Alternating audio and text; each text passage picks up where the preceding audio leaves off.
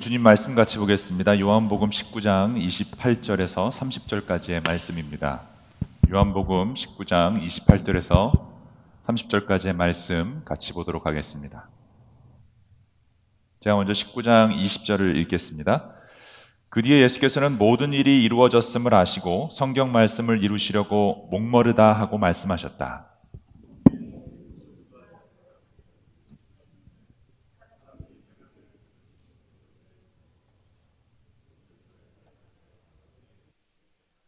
같이 있습니다. 예수께서 신 포도주를 받으시고 다 이루었다 하고 말씀하신 뒤에 머리를 떨어뜨리시고 숨을 거두셨다. 아멘.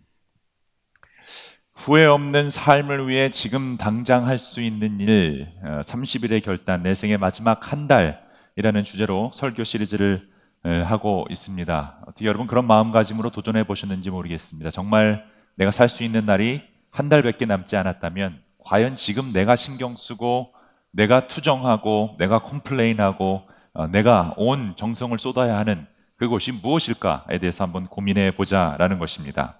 우리가 태어난 날과 죽는 날에 대해서는 우리가 알 수 없습니다. 권한 밖에 있습니다. 태어나고 죽는 것에 대해서는 우리는 아무것도 할수 없습니다. 그러나 이 탄생과 죽음, 그 사이, 그 틈새 사이는 어떻게 살 것인가 우리에게 선택권이 있습니다. 그 짧은 인생 정말 잘 살아보려고 노력하는 사람들이 그리스도인입니다. 왜냐하면 이 인생이란 하나님이 주신 선물이고 또 하나님이 주시는 선물은 늘 풍성한 선물이기 때문입니다. 그래서 예수님도 우리에게 이런 말씀을 주셨습니다. 내가 온 것은 양들로 참되고 영원한 생명을 얻게 하고 그들이 꿈꾸던 것보다 더 나은 삶, more and better life than they ever dreamed of. 우리가 상상한 것보다 훨씬 좋은 삶. 여러분 이 삶을 우리가 살아야 된다라는 거예요. 우리 그리스도인으로 그런 삶을 살고 있지 않다 하면 문제가 있다라는 거죠. 우리는 훨씬 더 좋은 삶을 살 수 있도록 하나님이 준비해 주셨다라는 것입니다. 우리가 꿈꾸는 그 놀라운 삶, 훨씬 좋은 삶은 예수 그리스도 안에 있습니다. 저는 여러분이 꼭 예수님과 동행하는 삶을 통해 참된 또 영원한 생명을 얻고 우리가 꿈꾸는 것보다 훨씬 더 나은 삶을 누리시기를 기도드립니다. 예수님의 삶을 통해 만약 우리의 생이 한 달 남았다면 첫 번째는 좀 더 열정적으로 살자라는 것을 도전했습니다. 그리고 예수님의 모습을 통해 그리스도인으로서 열정적으로 산다라는 것은 결국 열정적으로 기도한다라는 것이라는 것을 보았죠. 그래서 life is short, live passionately, pray passionately라는 그런 문구를 우리가 보았습니다. 두 번째 도전은요, 온전한 사랑은 끝까지 사랑하는 것이다라는 것을 보았습니다. 예수님과 유다의 이야기를 통해 내가 끝까지 사랑해줘야 할 사람은 누구인가? 나의 유다는 누구인가? 내가 씻겨줘야 할 그 발은 누구의 발입니까를 우리 한번 보았죠. 끝까지 주는 사랑만이 결국 나를 변화시키고 이 세상을 변화시킵니다. So life is short, love completely, love to the end. 한번 사랑하기로 작정했으면 끝까지 사랑하자라는 것을 보았습니다. 내 생의 마지막 한 달 세 번째 훈련은 겸손히 배우자라는 도전이었습니다. 그리스도인의 삶은 나는 죄인이라는 고백과 함께 시작하고 그래서 모든 것을 버려두고 예수님만 따라가겠다라는 고백으로 살아가는겁니다 그래서 겸손한 그리스도인이란 죄인인 나를 생각하는 것보다 주인이신 예수님을 더 많이 생각하며 사는 사람들이란 것을 보았죠. Life is short, learn humbly, less of me, more of him 이란 것을 보았습니다.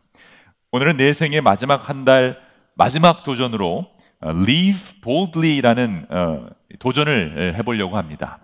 용감하게 떠나자라는 제목으로 과연 예수님은 어떻게 용감히 떠나셨는지 담대히 떠나셨는지에 대한 말씀을 같이 보도록 하겠습니다. 이 떠난다라는 것은 굉장한 용기가 필요합니다. 담대함이 없으면 떠나지 못합니다. 여행을 떠나는 것도 그렇고요. 뭐 이사를 하는 것도 그렇고 어, 뭐 다른 곳으로 어, 이주하는 것도 마찬가지입니다. 특별히 내가 잘 모르는 곳으로 떠난다라는 것은 매우 두려운 일입니다. 그래서 늘 하나님은요, 우리들을 새로운 곳으로 인도해 주실 때 주시는 말씀이 두려워 말라, 내가 너와 함께 함이라 라는 말씀입니다. 아브라함에게 떠나라 할 때도 그랬죠. Go 했을 때 I will be with you. 내가 함께 하겠다. 또 모세에게도 말씀했어요. Go, I'll be with you. 또 예수님이 제자들에게 제자들을 이렇게 떠나보내시면서 하셨던 말씀이 그거죠. 가라, 내가 세상 끝날까지 너희와 항상 함께 하리라. 내 자리에서 떠나서 다른 곳으로 간다라는 것은 늘 용기가 필요합니다. 여러분은 어떤 용기 있는 떠남을 경험해 보셨습니까? 한 치 앞도 내다볼 수 없는 그 상황에서 담대하게 믿음으로 떠나보셨던 경험이 있는지 모르겠습니다. 사실 우리는 그런 경험이 다 있습니다. 우리는 떠나는 연습을 사실 꽤 많이 해왔습니다. 아주 어렸을 때는요, 엄마 품을 떠나 유치원으로 떠나야 했던 모험을 했고요. 또 중고등학생 그 시절을 졸업하고 대학교 기숙사를 떠나러 하는 모험도 했습니다. 또 결혼하고 새로운 곳으로 떠나야 하는 경험을 했고, 또 이곳에 계신 모든 분들은 사랑하고 정든 고국을 떠나 어, 이 미국 땅이라는 곳으로 이민해온, 떠나오신 그런 경험들이 있습니다. 사실 우리는 용기 있게 떠나는 것을 많이 경험했습니다. 그래서 어쩌면 인생이란 용기 있게 떠나는 것의 연습장인지 모르겠어요. 왜냐하면 결국 우리가 마지막으로 떠나야 하는 곳이 바로 이 세상이기 때문입니다. 그 무엇보다도 용기가 필요한 떠남이 이 세상에서의 떠남입니다. 한 번도 죽어보는 것을 경험하지 못한 우리들은 당연히 이 세상을 떠나는 것이 두려울 수밖에 없습니다. 나의 숨이 멎어지고 심장이 뛰지 않는 순간 우리는 무엇을 기대해야 할지 알 수 없습니다. 지금 살고 있는 이 세상 다음은 무엇일까? 당연히 두렵습니다. 이 세상을 잘 떠난다는 것은 그러므로 보통 용기가 필요한 것이 아닙니다. 그래서 그 어떤 떠남보다도 잘 준비해야 하는 것이 죽음입니다. 우리는 언제 이 세상을 떠날지 모르기 때문입니다. 날짜를 모르기 때문에 계획을 세울 수도 없습니다. 그렇기 때문에 우리는 늘 죽음을 준비하는 삶을 사실은 살아야 합니다. 내 생의 마지막 한 달이라는 설교 시리즈도 바로 이 죽음을 통한 떠남을 준비하는 과정인 것입니다. 진정한 삶을 살기 원하는 사람들은 이 세상을 떠날 준비를 잘하는 사람들입니다. 이 인간의 죽음에 대한 연구로 일생을 바친 엘리자베스 퀴즐러 로스라는 분은요, 죽음을 앞둔 사람들이 가르쳐 주는 가장 놀라운 배움 중의 하나는 이 삶이라는 것은 불치병을 진단받는 순간에 끝나지 않았다라는 것입니다. 불치병이 있다라는 진단을 받는 순간 삶이 끝날 것 같은데 오히려 그 순간 진정한 삶이 시작되는 것을 보았다라고 고백합니다. 우리가 죽을 수밖에 없는 존재임을 받아들이게 되면 오히려 삶을 더 잘 살게 된다라는 것입니다. 그래서 전도서에서도 이런 지혜의 말씀을 주고 있습니다. 지혜로운 사람은 마, 마음의 초상집에 가 있고 어리석은 사람의 마음은 잔치집에 가 있다. 여러분의 마음은 어느 집에 가 있습니까? 초상집입니까? 잔치집입니까? 물론 늘 초상집만 생각하라는 말은 아닙니다. 그러나 죽음을 생각하고 준비하는 마음은 지혜로운 사람들이 가지고 있는 마음이다. 라는 것입니다. 아이러닉하게도요, 죽음은 삶을 더 명확하게 드러내주는 역할을 합니다. 또 죽음은 우리가 남은 시간을 어디에 사용해야 될지, 어떤 일에 집중하고 어떤 일을 흘려보내야 할지를 결정하게 도와줍니다. 죽음을 대하는 우리의 모습이 하나님이 주신 삶에 대한 태도를 가장 잘 보여줄 것입니다. 그래서 제 바람은 우리 참빛 교인 모두가 죽음이라는 인생의 마지막 떠남을 잘 준비하는 것. 그래서 웬 죽음이 우리 앞에 다가왔을 때 담대하게 떠날 수 있어야 됩니다. 그러려면 매일매일 정말 잘 준비해서 떠나는 순간까지 후회 없는 삶을 살아야 할 것입니다. 그런데 어떻게 그렇게 준비할 수 있을까요? 그 답은 예수 그리스도 안에 있습니다. 예수님 외에는 죽음을 이길 수 있는 방법이 없습니다. 예수님이 죽었다가 다시 살아나셨기 때문입니다. 저 같으면 자신이 십자가에 죽고 3일 만에 살아난다라고 말씀하신 그분, 그리고 정말 십자가에 달려 죽으시고 3일 만에 부활하신 그분을 믿고 따라가겠습니다. 그분만큼 죽음에 대해서 잘 아시는 분은 없기 때문입니다. 그분만큼 생명에 대해서도 잘 아시는 분이 없습니다. 태초부터 계시고 온 우주를 창조하신 그분, 생명과 죽음을 주관하시는 분이 예수님이라는 사실을 여러분 믿으십니까? 그리스도인들라는 그 사실은 믿어야 하고 아직 예수님을 모르는 분이 계시다면 죽음을 준비하기 위해선 이 예수님을 꼭 아셔야 합니다. 그분 외에는 우리에게 소망이 없기 때문입니다. 그래서 용기 있게 이 세상을 떠나는 유일한 방법은요. 예수 그리스도를 믿음으로 하나님 나라를 미리 경험하는 것뿐입니다.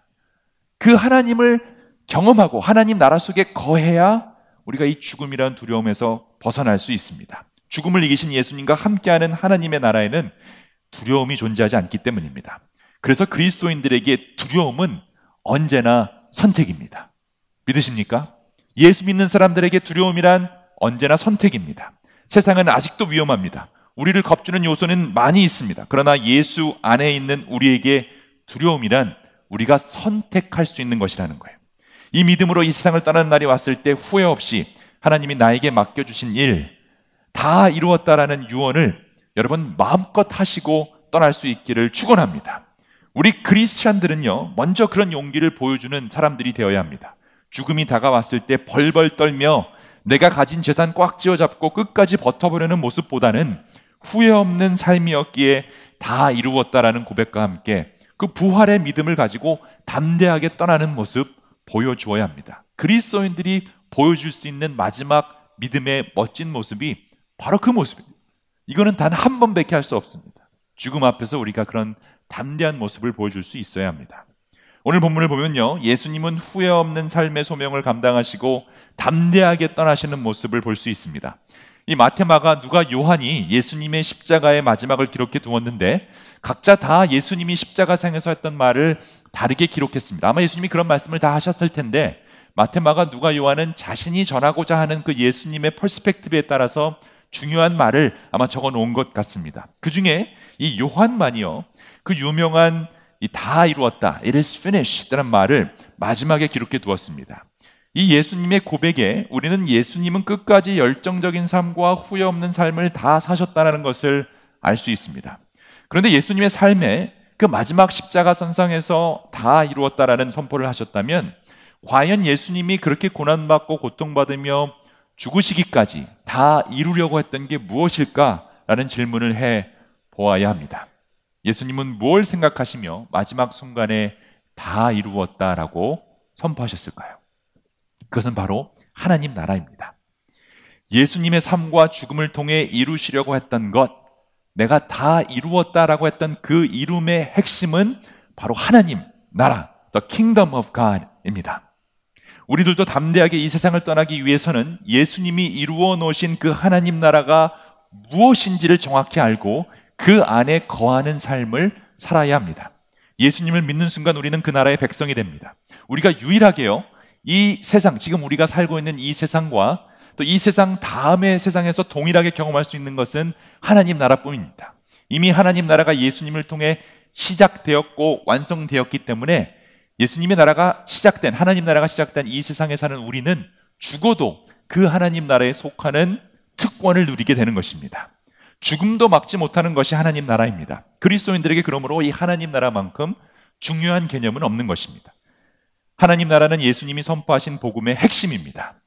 뭐 복음 복음 복음 하는데 하나님 나라를 모르면서 복음이란 단어를 사용할 수 없습니다. 보통 우리들은 죽으면 가는 곳을 천국, 죽은 후에 가는 것을 하나님 나라라고 착각합니다. 그래서 예수 믿고 죽으면 천국 가는 것을 신앙의 최종 목적으로 정해버립니다.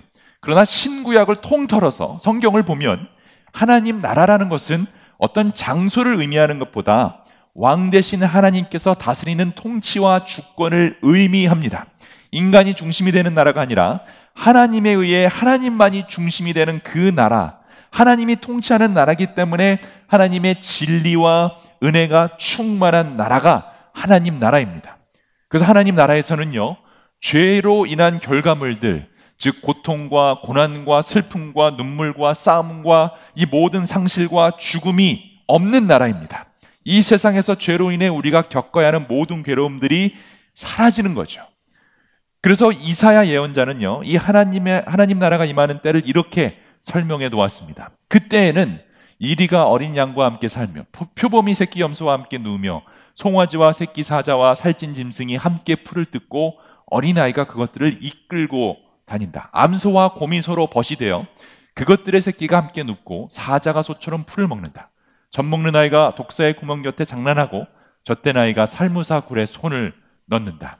나의 거룩한 산 모든 곳에서 서로 해치거나 파괴하는 일이 없다.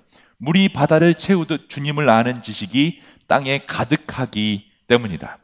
주님을 아는 지식이 땅에 가득하게 되면 바로 그곳이 하나님 나라가 임하는 것입니다. 그곳이 천국이 되는 거죠. 이 나라 안에서는 서로 해치는 일이 없답니다. 서로 험담하는 일이 없답니다. 서로 뭐라고 꾸중하는 일도 없답니다. 인간적인 갈등이나 사회적인 갈등도 없습니다. 불합리하거나 불의한 것이 없는 곳이 바로 하나님 나라가 임하는 곳입니다. 그래서 두려움이 없는 곳이 하나님 나라예요. 하나님은 이런 나라를 위해 이스라엘 민족을 선택하셨고 그들을 통해 하나님이 통치하시는 세상을 보여주고자 하셨어요. 그러나 그들은 계속해서 하나님이 통치하시는 이런 나라보다 자기가 통치하기 원하는 자신들이 통치하기 원하는 나를 원했고 그 결과 죄, 죄와 죄에 삭신 죽음을 해결하지 못했어요. 오직 하나님이 통치하는 나라만이 그 죄와 죽음이 해결되기 때문에 그 나라 밖에서는 이게 불가능한 거죠. 그래서 하나, 사람들은 죄로 인해 죽을 수밖에 없는 나라, 또 고난과 고통이 끊임없는 나라, 불의와 악이 넘쳐나는 나라, 사탄이 지배하는 나라 속에서 고통받고 죽어갈 수밖에 없었습니다. 그러나 하나님은 세상을 너무 사랑했기 때문에 독생자 예수를 우리에게 보내주셨고 예수님이 우리를 대신하여 십자가에 달려 죽으심으로 우리들의 죄의 문제를 해결해 주셨어요. 그래서 누구든지 예수님을 믿으면 멸망치 않고 하나님의 통치가 온전히 이루어지는 그 하나님의 나라, 그 고통이 없는 나라, 서로 해치거나 파괴하는 일이 없는 그 나라, 주님을 아는 지식이 가득 찬 그 나라를 선포하고 우리가 그 나라를 누릴 수 있는 특권을 주신 겁니다. 바로 그 하나님 나라의 시작을 알리는 선포가 오늘 말씀에 기록된 다 이루었다입니다. 한번 오늘 본문 말씀을 보겠습니다. 그 뒤에 예수께서는 모든 일이 이루어졌음을 아시고 십자가에 달린 예수님이 피를 흘리고 고통받으시고 다 이제는 이루어졌다라고 아셨답니다. 성경 말씀을 이루려고 목마르다 말씀하셨다. 거기에 신포도주가 가득 담긴 그릇이 있었는데 사람들이 해면을 그 신포도주에 듬뿍 젖혀서 우술초에 되어다가 꿰어 예수의 입에 갖다 대었다. 그 다음에 예수님이 이렇게 말씀하시죠. 예수께서 그 여, 죄송합니다. 중간에 없어진 것 같아요. 30절에 이렇게 얘기합니다. 예수께서 그 신포도주를 받으시고 다 이루었다 하고 말씀하신 뒤에 머리를 떨어뜨리고 숨을 거두셨다라고 되어 있습니다. It is finished. 이 말씀을 하시고 죽으셨습니다. 예수님은 하나님 나라를 이 땅에 선포하시고 떠나셨다는 것. 이미 하나님 나라는 예수 그리스도의 십자가의 부활을 통해 이루어졌습니다. 단 예수님이 다시 오시는 그날 우리는 완전한 하나님의 통치가 이루어지는 하나님 나라를 경험하게 됩니다. 그런데 그때까지는 예수님이 시작하신 하나님 나라를 우리가 이 땅에서 누리는데 그곳이 바로 교회 공동체와 가정 공동체가 되는 것입니다. 누구든지 주 예수를 믿으면 구원을 얻게 되고 그 구원의 조건이 예수님을 통해 다 이루어진 것입니다. 그런데 여러분, 이 하나님 나라의 복음은요, 나 혼자 만이 구원에 머무는 것이 아니, 나 혼자 회심해서 천국 가는 것이 예수님이 선포하신 복음이 아니, 하나님 나라의 개념은 개인 구원보다 훨씬 더 큰 개념입니다. 나의 목마름만 해결하는 것이 아니라는 거예요. 나만 구원받고 나만 영적으로 만족해야 하는 삶, 나에 맞는 예배 시스템이나 나에 맞는 교회 시스템을 찾는 것이 아니라는 거예요. 하나님 나라는 목마른 모든 사람들의 갈증을 해소할 수 있는 훨씬 더 큰 개념이 있다라는 거죠. 그 비밀이 다 이루었다를 외치기 전에 말씀하신 이 목마르다에 있습니다. 그 뒤에 예수께서는 모든 일을 이루어졌음을 아시고 성경 말씀을 이루시려고 이 목마르다는 말씀을 갑자기 하십니다. 굉장히 중요한 선포입니다. 예수님이 다 이루었다는 말을 하시기 전에 마지막으로 목마르다는 말씀을 하신 것은 하나님 나라의 구체적인 모습을 더 자세히 보여주고 그 나라에서 우리가 구해야 하는 것이 무엇인지를 보여줍니다. 성경 말씀을 이루시려고 이렇게 했다라고 하는데 그것은 시편 69편에 나온 말씀 때문입니다. 그리고 예수님은 그 신포도주를 받으시고 다 이루었다라고 선포하십니다. 그러니까 십자가에서 많은 피를 흘리시고 갈증이 나신 예수님은 목이 마를 수밖에 없습니다. 그런데 그 갈증은 육체적인 갈증뿐만이 아니라 하나님 나라 밖에 사는 사람들의 영적인 갈증, 즉 그 사람들의 갈증을 마지막으로 해소하고 다 이루었다라는 선포를 한 겁니다. 죄인으로서 하나님 나라에 살지 못했던 우리들의 영적 못마름을 대신 갚아주셨음을 선포하신 겁니다. 특히 요한은요, 지금 이 목마르다라고 적었을 때, 이 목마름을 기록했을 때 분명 생각했던 에피소드가 하나 있었습니다. 그것은 바로 예수님이 우물가에서 만난 그 사마리아 여인의 이야기입니다. 그 이야기 속에서 이 세상의 목마름과 그 목마름이 참 포도나무이신 예수님으로 인해 다 해결되었음을 선, 네, 포하고 있죠. 그러니까 요한복음을 여러분 처음부터 끝까지 잘 읽어보면 이게 다 하나로 연결되어 있음을 알 수 있습니다. 우물가에 사마리아 여인 목마름이 나오고요. 그다음에 나는 포도나무다라는 그 참 포도나무이신 예수님이 나오시고 그 다음에 맨 마지막에 그 신 포도주를 통해 우리가 마셔야 하는 신 포도주를 예수님이 대신 마시고 우리의 갈증을 해소화시켜 주심으로 그 사마리아 여인의 갈증이 해소되었음을 선포했다라는 거죠. 이건 굉장히 놀라운 하나님의 말씀입니다. 가끔은 좀 놀라는 표정을 지어주시면 제가 더 신나게 말씀을 선포할 수 있을 것 같습니다. 그러니까 예수님을 믿음으로 영생을 얻었다는 고백은 하나님 나라의 백성이 됐다라는 고백인데요. 그리고 하나님 나라의 백성 된 사람들에게 나타나는 증거는 결국 담대함입니다. 용기 있게 인간적인 갈등과 사회적인 갈등을 해소하고 하나님의 백성으로 하나님의 다스림을 받으며 구원의 능력을 경험하며 사는 사람들이 됩니다. 그래서 예수님의 예수님을 통해 갈증이 해소된 사람들은 다른 사람들에게도 이 귀한 복음을 전하기 위해 예수 그리스도란 생수를 나눠주고 전도하기 위한 기쁨이 넘칠 수밖에 없다라는 것입니다. 요한복음 4장에 기록된 우물가의 그 사마리아 여인 이야기가 바로 이것을 보여주는데요. 한 여인의 목마름을 예수님이 해결해 주자 그 여인은 담대하게 예수님을 증거하게 됩니다. 갈릴리로 가시는 길에 예수님은 야곱의 우물이 있는 사마리아 이 수가라는 도시에 그 마을에 들리십니다. 예수님이 피곤하셔서 우물가에 앉으셨다라고 합니다. 근데 그때 마침 한 사마리아 여, 여자가 물을 기르러 나오는데 예수님이 그 여인에게 마실 물을 좀 달라라고 말합니다. 당연히 예수님은 우물을 기를 수 있는 두레박도 없었고 컵도 없었기 때문에 그 여자가 온 김에 아마 물을 달라라고 했던 것 같습니다. 그런데 무슨 이유였는지요? 이 여인은 예수님에게 매우 퉁명스럽게 또 짜증스럽게 얘기합니다. 유대 사람인 당신이 왜 그토록 더럽게 여기는 사마리아 여자인 나에게 물을 달라고 하느냐? 마음이 삐딱합니다. 마음이 메말라 있습니다. 세상에 짜증과 갈증에 쩌들어 있어요. 이런 사람들 꼭 있습니다. 그냥 물 한 번 달라고 했는데 물컵이 어떻다, 물이 뭐 차지 않다, 차다, 뭐 이거는 어쩌다 불평불만으로 가득, 가득 차 있는 사람들이 있어요. 짜증스럽고 투명하게 꼭 같은 말을 해도 비꼬아서 말하는 사람들이 있습니다. 다 영적인 갈증에서 나오는 증상들은. 그런데 사실 이런 여인의 짜증이 이해되기는 합니다. 왜냐하면 아무도 우물을, 우물에 물을 가지러 나오지 않는 제일 더운 낮 시간에 물을 가지러 나왔다는 것 자체가 이 여자에게 무슨 문제가 있다는 것을 우리가 알 수 있습니다. 아마 사람들과 마주치고 싶지 않았던 것 같습니다. 사람들의 수군거림이 싫었고 왕따 당하는 것이 싫었을 수도 있습니다. 그래서 늘 삐딱하게 혼자 다니다가 누가 말을 거니 툭 세게 나올 수밖에 없습니다. 그런데 그런 삐딱함에 예수님은 하나님 나라의 방식으로 대답하십니다. 예수께서 그 여자에게 답하시다. 내가 하나님의 선물을 알고 또 너에게 물을 달라는 사람이 누구인지를 알았더라면 도리어 내가 그에게 청하였을 것이고 그는 너에게 생수를 주었을 것이다.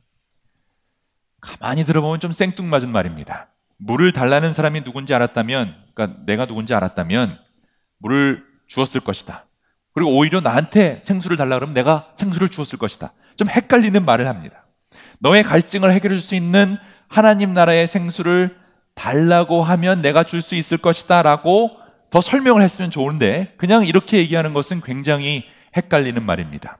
전혀 그 말뜻을 당연히 이해하지 못했던 여인은 이렇게 얘기합니다. 당신이 누구길래 두레박도 없어서 나에게 물을 달라면서 나에게 생수를 반대로 줄 수 있다라고 말하느냐. 그리고 나서 아주 당돌한 질문, 아주 가시가 돋친 질문을 하나 하는데요. 그게 뭐냐면 당신이 야곱보다 더 위대한 사람이냐라는 말을 합니다. 야곱은 이 유물을 통해 우리에게 목을 축여 주었는데 당신이 그 야곱보다 더 좋은 물을 줄 수 있느냐라는 공격입니다. 여러분 이게 얼마나 웃긴 질문인지 아십니까? 이 야곱은요 하나님이 이스라엘이라는 새로운 이름을 준 이스라엘 민족의 조상이죠. 근데 그 이름을 바꿔주신 주님이 그 자리에 서 있는데 지금 그 하나님한테 지금 당신이 야곱보다 더 큰 사람이냐라고 묻고 있는 것입니다. 비아냥거리는 거죠. 그런 비아냥의 예수님은 하나님 나라의 생수에 대해 설명하십니다. 이 물을 마시는 사람은 다시 목마를 것이다. 그러나 내가 주는 물을 마시는 사람은 영원히 목마르지 아니할 것이다. 내가 주는 물은 그 사람 속에서 영생에 이르게 하는 샘물이 되게 할 것이다. 요한복음을 보면 이 영원한 샘물에 대해서 영생에 대해서 딱 두 번 예수님이 직접적으로 거론하시는데 한 사람이 어, 밤중에 찾아온 니고데모였고요. 또 한 사람이 바로 이 사마리아 어, 여인이었습니다. 이렇게까지 자신을 설명하신 예수님에게 이 여인은 마지막으로 한 번 더 삐딱하게 나옵니다. 선생님, 그 물을 나에게 주셔서 이 뜻은 그런 게 있다면 당신 말대로 그런 게 있으면 나한테 주셔서 내가 목마르지도 않게 하고 또 물을 기르러 나오지 않게 해달라. 그러니까 그런 게 없다라는 거죠. 삐딱합니다. 이 정도 삐딱한 여인이라면 예수님 그냥 지나치셔야 합니다. 이 정도 삐딱한 이스라엘이라면 그냥 없애버려야. 이 정도 삐딱한 사람들이라면, 이 정도 삐딱한 교인이라면 그냥 무시해야 합니다. 예수님은 이 여인의 삐딱함 속에 자리 잡은 목마름을 보셨습니다. 그리고 정확하게 이 여인이 가지고 있었던 그 갈증, 이스라엘이 가지고 있었던 그 갈증, 하나님 나라에 속하지 않는 사람들이 가지고 있는 갈증을 보았습니다. 그리고 나서 그 갈증의 핵심을 얘기하는데요. 이렇게 얘기하십니다. 가서 내 남편을 불러와라. 이것도 얼핏 들으면 굉장히 생뚱맞습니다. 갑자기 우물 생수 얘기하다가 왜 남편 이야기가 나옵니까?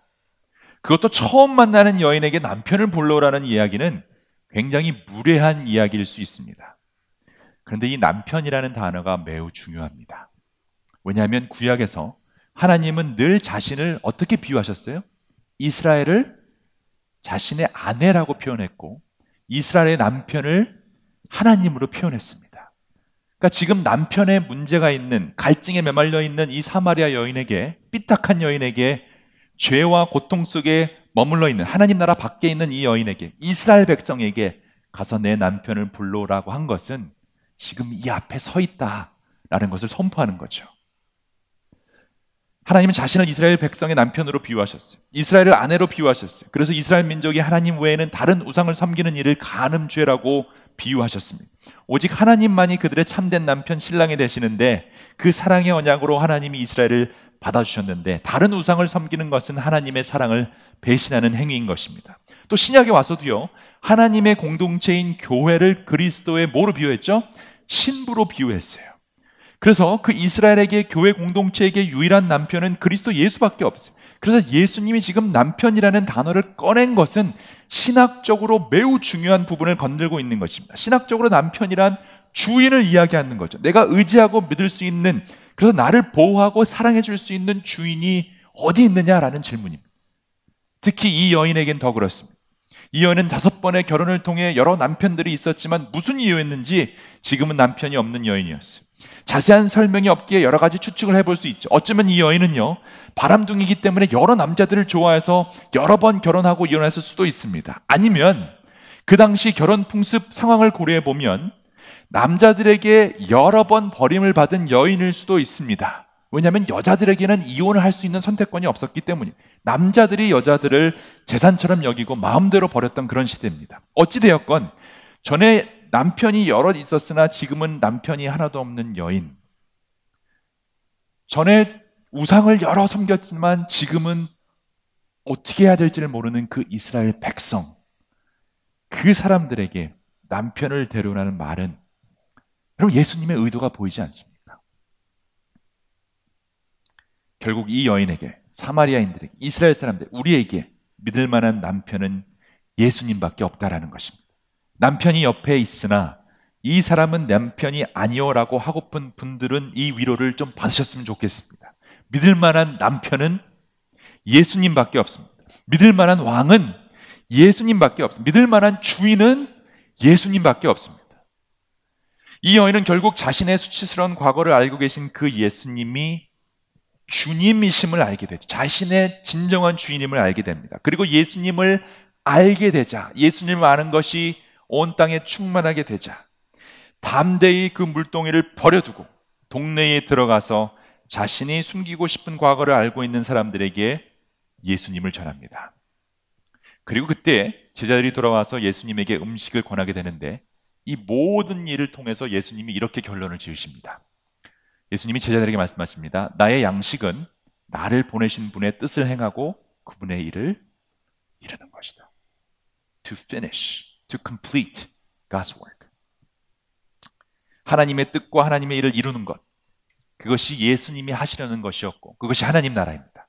예수님은 다섯 명의 남편을 바꾸어 버린 이 여인의 잘못된 욕망의 갈증 또는 다섯 명의 남편에게 버림을 받은 약자의 억울함의 갈증을 해결해 주셨어요. 어떻게 해결해 주셨나요? 예수님이 주님이라는 사실을 알게 함으로 예수님을 통해 영생에 이르는 샘물을 주신 것입니다. 그 사마리아 여인의 갈증이 예수님의 갈증이 되어 십자가에서 그녀에게 아, 그러니까 십자가에서 그녀를 대신하여 표현되었고 예수님이 죽으심으로 그 갈증이 완전히 해결되었음이 선포되었던 거예요. 이 성경 기록은 없지만요. 그 십자가상의 그 사건 때 저는 사마리아 여인이 그 자리에 있었다라고 생각합니다. 그리고 그곳에서 예수님이 십자가상에서 내가 목마르다라는 그 외침을 이 사마리아 여인이 들었다면 그 목마르담과 함께 다 이루었다라는 선포는 이 여인에게 이사야서 62장의 말씀으로 다가왔을 겁니다. 다시는 어느 누구도 너를 두고 버림받은 자라고 하지 않을 것이다. 다시는 너의 땅을 일컬어 버림받은 아내라고 하지 않을 것이다. 오직 너는 하나님께서 좋아하는 여인이라 부르시고 내 땅을 결혼한 여인이라고 부를 것이다. 이는 주님께서 너를 좋아하시며 내 땅을 아내로 맞아주시는 신랑과 같이 되시길 되실 것이기 때문이다. 여러분 너무 신기하지 않으세요? 구약과 신약 모든 게 다 합쳐져서 예수 그리스도가 우리의 참된 주인이심을 참된 남편이심을 선포하고 있습니다. 그리고 나서 11절에 이렇게 얘기합니다. 보아라 주님께서 땅 끝까지 선포하신다. 딸 시온에게 일러 주어라. 보라 너의 구원자 오신다. 그가 구원한 백성을 데리고 오신다. 그가 찾는 찾은 백성을 앞장세고 오신다. 사람들은 그를 그들을 거룩한 분의 백성이라고 부르며 주님께서 속량하신 백성이라고 부를 것이다. 사람들은 너 예루살렘을 하나님께서 사랑하신 도성이라고 부르며 하나님께서 버리지 않는 도성이라고 부를 것이다. 십자가에서 우리를 대신하여 목마름을 경험하신 예수님은 여러분의 목마름도 해결해 주셨습니다. 그러므로 다시는 어느 누구도 여러분을 두고 버림받은 자라고 하지 못하고 버림받은 아내, 버림받은 남편이라고 하지 않을 것입니다. 오직 우리는 하나님이 좋아하시는 택하신 족속이요.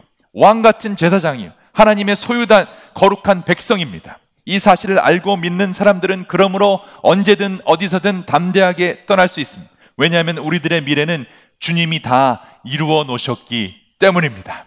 예수님의 십자가로 인해 다 이루어졌습니다. 예수님이 다 이루어졌다면 이루어진 것입니다. 아무런 설명이 필요 없. 예수님은 십자가에서 승리하셨고 하나님 나라는 이루어졌습니다. 우리가 그 하나님 나라의 백성이라면 무슨 걱정을 하겠습니까? 여러분, 우리의 인생은 it is done, it is finished 다 이루어졌다와 함께 보장되어 있다라는 거예요.